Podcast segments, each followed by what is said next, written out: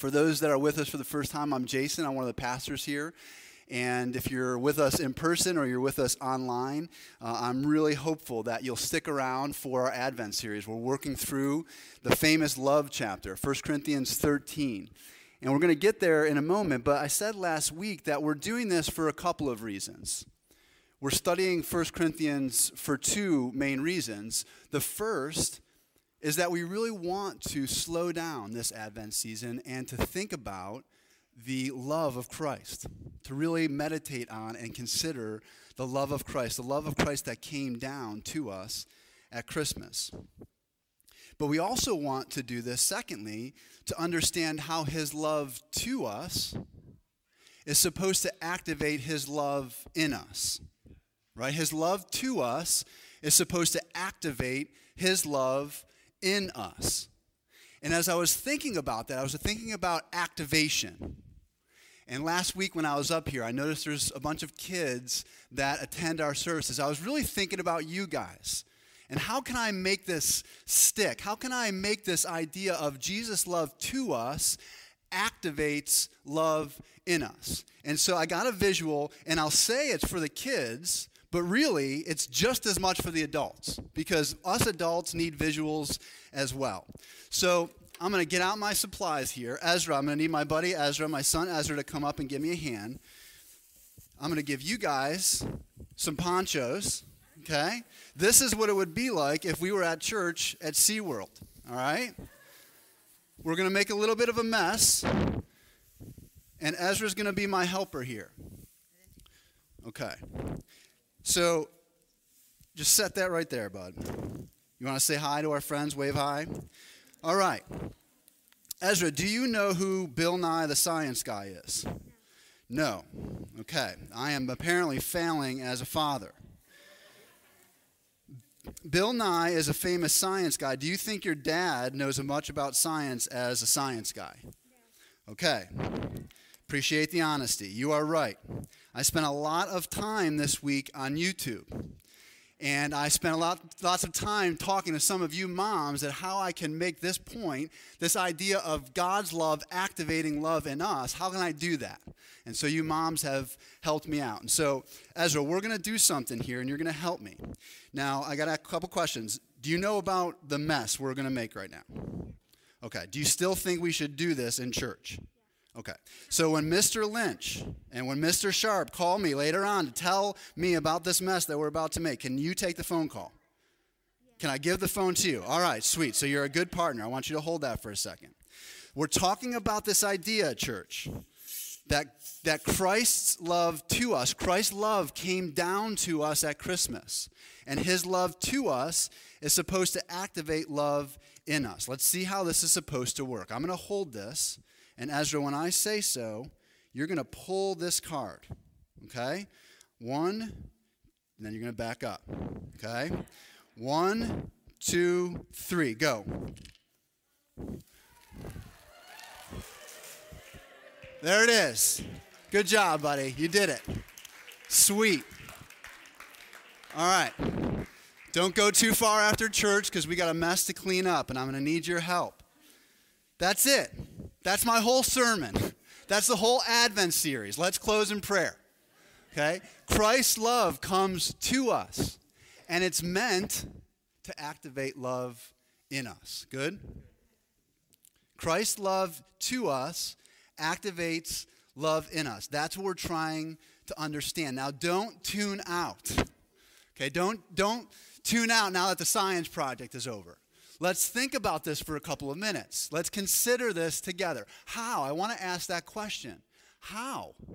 How does Jesus' love to us activate his love in us? How does that work? How does he change us? How does he have that effect on us? That's what we're studying. Go ahead and turn in your Bibles to 1 Corinthians 13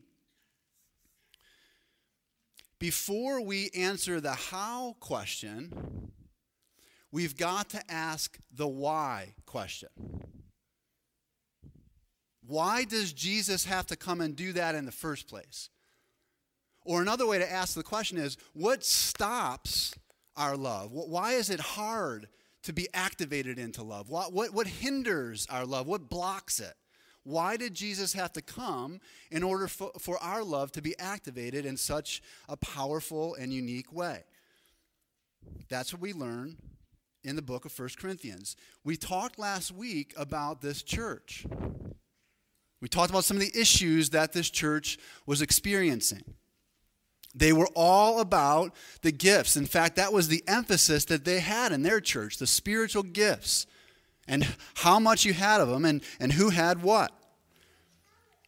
Well, in 1 Corinthians chapter 3, so before we're in 13, flip back just a few chapters to 1 Corinthians chapter 3 in 1 Corinthians chapter 3, we understand a little bit of the background as to why they may have focused so much on all of these gifts. 1 Corinthians chapter 3, look at verse 1. Paul writes, but, but I, brothers, could not address you as spiritual people, but as people of the flesh, as infants in Christ. I fed you with milk, not solid food, for you weren't ready for it. Even now, you're, you're still not ready, for you're still of the flesh.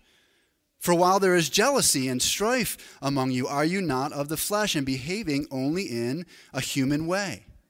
For when one says, I follow Paul, and another, I follow Apollos, are you not merely being human? What's the deal, Paul? What are you trying what what's the issue that you're trying to address? Well, it's this. They were all hung up on who their leaders were. They were all hung up and focused on who they aligned themselves with. And not only that, but their leader reflected well or poorly on them. So the more credentialed your leader was, the more gifted your leader was, the more cachet your leader had, the more prestige, the more authority, the more power, that boded very well for you. It was a status symbol. How influential, how gifted was my leader? This is what Paul is saying here. So if you skim down to verse 21 in chapter 3, Paul says, Don't do this. Let no one boast in men. Stop this boasting. Stop this focus on externals. Stop this emphasis so much on the gifting that you have or that your leaders have. That's you're missing the point. So when we turn now to 1 Corinthians 13 where Paul is picking up on this idea where he's coming back to this idea of what it means to be truly spiritual, not of the flesh, but to be truly spiritual, he's circling back to these things. Turn now to 1 Corinthians 13. Verse 2. Paul writes, And if I have prophetic powers and understand all mysteries and all knowledge, and if I have all faith so as to remove mountains, but have not love, I am nothing. See, I can have all these gifts. I can have all these external, impressive gifts prophetic powers, which simply means I have the ability to effectively communicate God's word to God's people at just the right time and just the right way. All these prophetic powers. I can understand all mysteries. Mysteries in the Bible simply means things that God had formerly concealed, He has now revealed. So, God's plan through the ages, now made known to us, mainly in Jesus, these mysteries, I can understand all of God's wonderful plans. I can have all knowledge of God. I can understand who He is and how He works. I can understand His Word and how it applies to my life. I can have all this knowledge. I can have gifts of faith. I, have, I can have this extraordinary measure of faith to move mountains, to do the impossible, to even heal people. I can have all of these gifts, Paul says. But look at the math that he does prophetic power plus understanding all mysteries and all knowledge plus all faith minus love equals what? Zero. So, kids, you can write this down. This is the only time you're going to get this equation right. 4 plus or 4 minus 1 equals what? 0. I can have all of these things, right? If I think I'm somebody because of the gifts I have, I'm really nobody. If I think I'm really something because I've got all of these gifts, but I don't have any love, I'm nobody. Nothing. You see, what Paul is doing is he's not only correcting the false thinking in that time, in that society, he's putting a thermometer into the church. He's taking the temperature. And when that thermometer goes in and the gift measurement appears, that thing is through the roof. We know. He says this church was really, really gifted. Their gift thermometer, their gift temperature through the roof. But when it came to love, not so much. Not so much. So then the question we have to ask is what about us?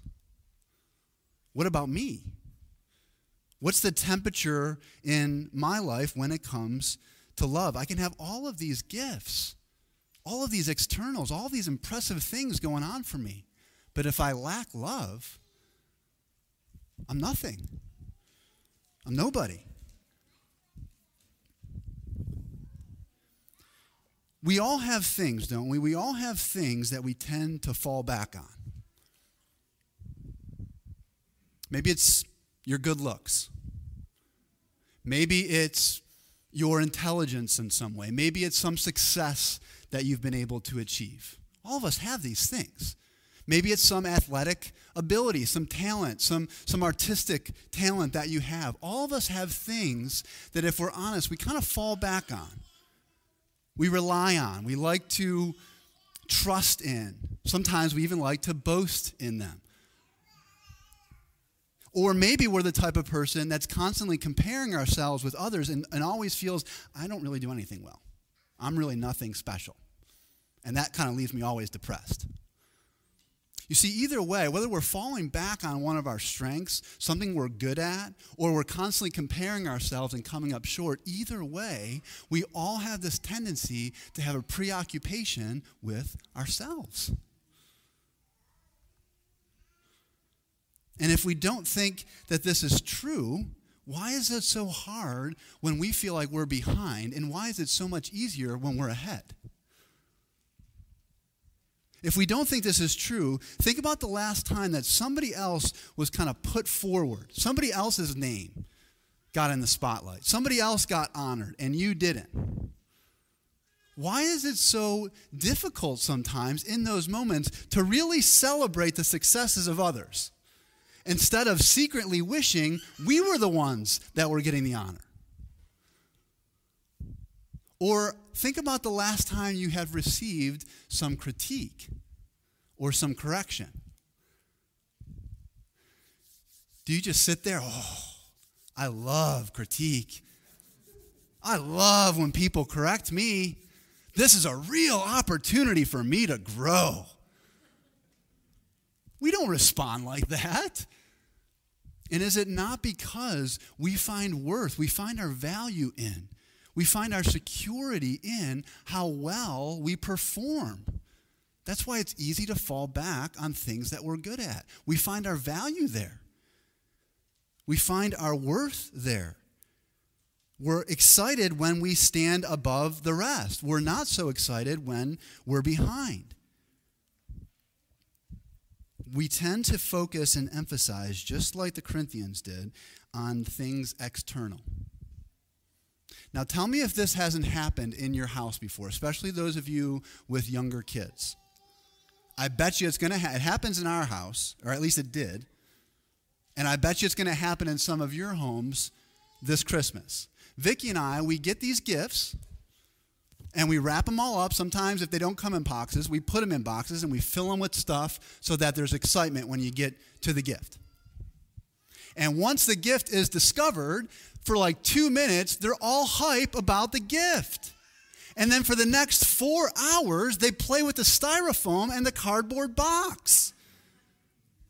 So apparently, over the years, I could have saved a lot of money because apparently, cardboard and styrofoam is sufficient to keep them occupied, not this toy.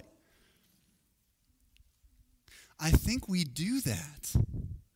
Whenever we focus so much on the externals, whenever we focus so much on our gifts, whenever we emphasize what's on the outside, what we're good at, what we find security in, we're like little kids that miss the value. The true value is not the external, the true value is internal. The true value is love. And we show our spiritual immaturity when we don't truly grasp that. When we focus on externals, when we emphasize our gifts, when we boast in how well we perform, when we're preoccupied with ourselves, we show that we lack a true understanding of how important love really is. And Jesus said it's even more dangerous than that. When you think in spiritual terms, Jesus said that when people come to him on that day, on that day of judgment, some people are going to say to Jesus, Jesus, I had these gifts. Did I not prophesy in your name? Did I not cast out demons in your name? I had all these gifts. Did, did I not do all of these mighty works in your name? And Jesus will say to them, Depart from me. I never knew you. I had no relationship with you. All of those external things, they don't cut it. They don't truly matter. None of those external things are sufficient enough to gain entrance into heaven. I don't know you. We have no relationship with one another. That's why it's dangerous to locate so much emphasis in gifting. It's deceptive. How many people do you know? How many pastors of mega churches and minor churches? How many leaders that we respect come out that they have no true love, they have no true character. Gifting is not primary. And when we focus on that and we de emphasize love, we're in trouble. We're asking the question, why? Why does Jesus have to come and do that to us? This is it, friends. We all have this tendency to emphasize on things that are of secondary importance. We have this tendency to emphasize things that bode well for us. We have this tendency to emphasize and to stress external things in ourselves. This is why Jesus had to come to activate a new way. He had to come to activate us in the way of love. You see, at Christmas, we see the very opposite of what we find here in Corinth. Philippians 2 tells us that although Jesus was equal with God, although he was with God, he was equal with God, he didn't count equality with God a thing to be grasped. Which means Jesus didn't cling selfishly to all of his gifts. Jesus didn't cling selfishly to all of his divine power. Jesus didn't cling to all of his praise, although those things were due to him. He didn't cling to that. He set those things aside. And at Christmas, he came to us to be a baby. And as far as prophecy goes, in the Christmas story, in the first two chapters of Matthew, four prophets are mentioned in just two short chapters Isaiah, Hosea, Micah, and Jeremiah. Big time prophets of the Old Testament, big time gifting. These guys spoke prophetically to God's people.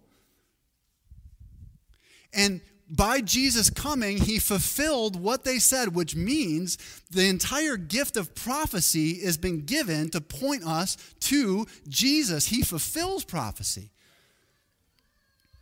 But not only that, he, who, who is a greater prophet than Jesus? Who spoke God's word more effectively to God's people? Who understood more mysteries? Who understood more knowledge? Who had the type of faith, who had the type of trust in God that he was able to move mountains, to heal people, to feed massive crowds, to raise people from the dead? Only Jesus. See, Jesus simultaneously was the most gifted and the most humble person ever to live. When it came to gifting, Jesus was lights out. And yet, simultaneously, he was the most humble man to ever live. How do those two things occupy the same space? How can incredible gifting and incredible humility occupy one man? Love. Jesus was not preoccupied with himself. He wasn't using his gifts to prove his worth. He wasn't using his gifts to impress other people. He was using his gifts in love to serve all of us.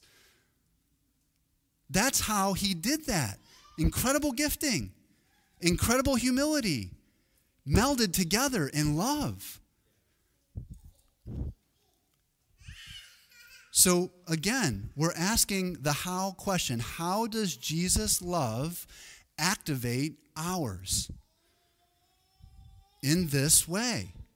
Because Jesus loves us and performed in our place, we can stop trying to prove ourselves by the things that we do, by the gifting that we have, the emphasis we place on externals. We can stop that. Jesus' love activates ours in this way. Because Jesus loves us and served us, giving his very life on the cross, we can find forgiveness and freedom from our innate selfishness. That's where it's resolved. Our main problem, the main thing, one of the main reasons why our love isn't activated is because we're constantly consumed with me. Jesus sets us free from that. He forgives us of that. How does Jesus' love activate ours? Well, in this way. Because Jesus loves us and sent his spirit to us, now we have all of the resources we need to go and to love others the way Jesus has loved us. That's how it works. That's how the love that came down at Christmas activates love in our hearts. You see, lots of people, and you know this just as well as I do, lots of people talk about love at Christmas. It's all over. Love is what we need more of, love is what our world needs more of. And a lot of people do a lot of very loving things, right? Like, no joke. I mean, I'm not just saying that. Like, lots of people, Christians or not, do a lot of loving things this time of year. And it's great. It's why one of the reasons why we all love Christmas. But you know as well as I do that it's not long before many of those things start to fizzle out and we go back to normal. I think it's because a lot of those loving activities are not rooted in Christ. Sinclair Ferguson said that who we are called to be and what we are called to do is rooted in who God is and what He has done for us in Christ. Who we are called to be, the people we're called to be, and what we're called to do, to love. That's rooted in something that finds its vitality somewhere. It finds its life, it finds its energy, it finds its resource somewhere. Who we are called to be and what we are called to do is rooted in who God is and what he has done for you in Jesus Christ. That's where all of our resources are found.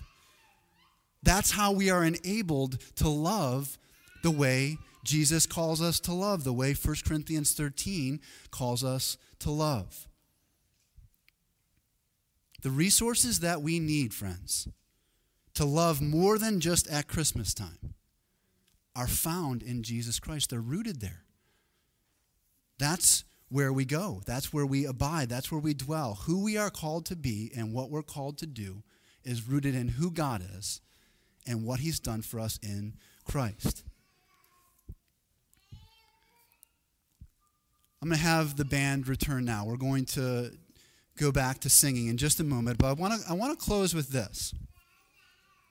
Thinking a lot about the holidays right now and in talking with some people, I just know not everything is really excited right now. And I, I don't know how much in person shopping we're all doing. Remember those days? Remember when we actually went out and bought things at the store? Well, you know how when you're done with your shopping, your Christmas shopping especially, it's a real drag when you go to the checkout and you see a bunch of signs that say, next register, please. All these long lines, and all these lines, all these registers are closed. Next register, please. Now, Wawa tries to like put a smile on it and says, like, hey, I'm closed, but the person next to me will be happy to assist you. That's just a nice way of saying, I'm not, I'm not ready to help you. Wouldn't it be nice? Do you sometimes wish that you had a sign that you could wear that said, next, register, please? I could think of a couple of moms that would love to have a next, register, please sign. Like someone else can make Christmas special. Someone else can do all the hard work. Someone else can do. Someone else would be happy to assist you. But I'm closed. Next register, please. And some of us might feel like that's how we're arriving to this holiday season. We're fried. The year's been hard. Energy is spent. And when I think about going to my family Christmas, I want to bring with me the next register please sign. I'm really not interested in engaging.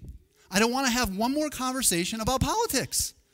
I don't want to have one more conversation about the coronavirus. I want to sit on the couch and just like watch TV or something. Next register, please. I'm closed. You see, Jesus knows all about fatigue and weariness. Think about the time when, after a long day of hiking, John chapter 4 teaches us that Jesus was weary and tired from his journey. And he ran into a woman, a woman that most people would never want to talk to. He was tired. He was weary, but he didn't bust out his next register please sign. He spoke with her. He spent time with her. He told her of a love that she could not find anywhere else. And not only her life, but an entire village was transformed that day. Friends, remember what Jesus can do in a moment of weariness. Remember what Jesus can do in a moment of fatigue. Remember what Jesus can do in a moment of weakness. You see, the love that 1 Corinthians 13 is calling us to is not a love that you can locate in yourselves. It's a love that can only be found in Jesus. And in the same way that he came down to us at Christmas, he's still coming down every moment of every day. He's still coming down, coming down, coming down to activate in us his love. It's not up to us. Jesus can do in your weakness, in your weariness, in my fatigue, incredible things. So, as we return now to sing, let's ask Him, let's pray right now with faith that God would actually do this, that Jesus would infuse His love into us to activate a love that doesn't come from ourselves, but it comes from Almighty God. Lord, I pray that you would do this. I know, Lord, I know that there are people in this room and gathered online that feel very weary. We would all love at times to put that sign around our necks. Next, register, please. We're done. We are out of service. And so, what we need is an, an activation. We need your Spirit's power. We need a love that comes only from you. Would you fill us afresh, even right now? Spirit of God, would you fill us? rush into our hearts, fill us afresh that we might be resting in the love of Jesus. That we might be comforted, that we might be p- filled with peace. And then out of that place of rest and spiritual health, would you help us to use the gifts that you've given to us to serve others in love? We need you, Lord. In this Advent season, would you fill us afresh and enable us to love the way you have loved us? In Jesus' name we pray. Amen.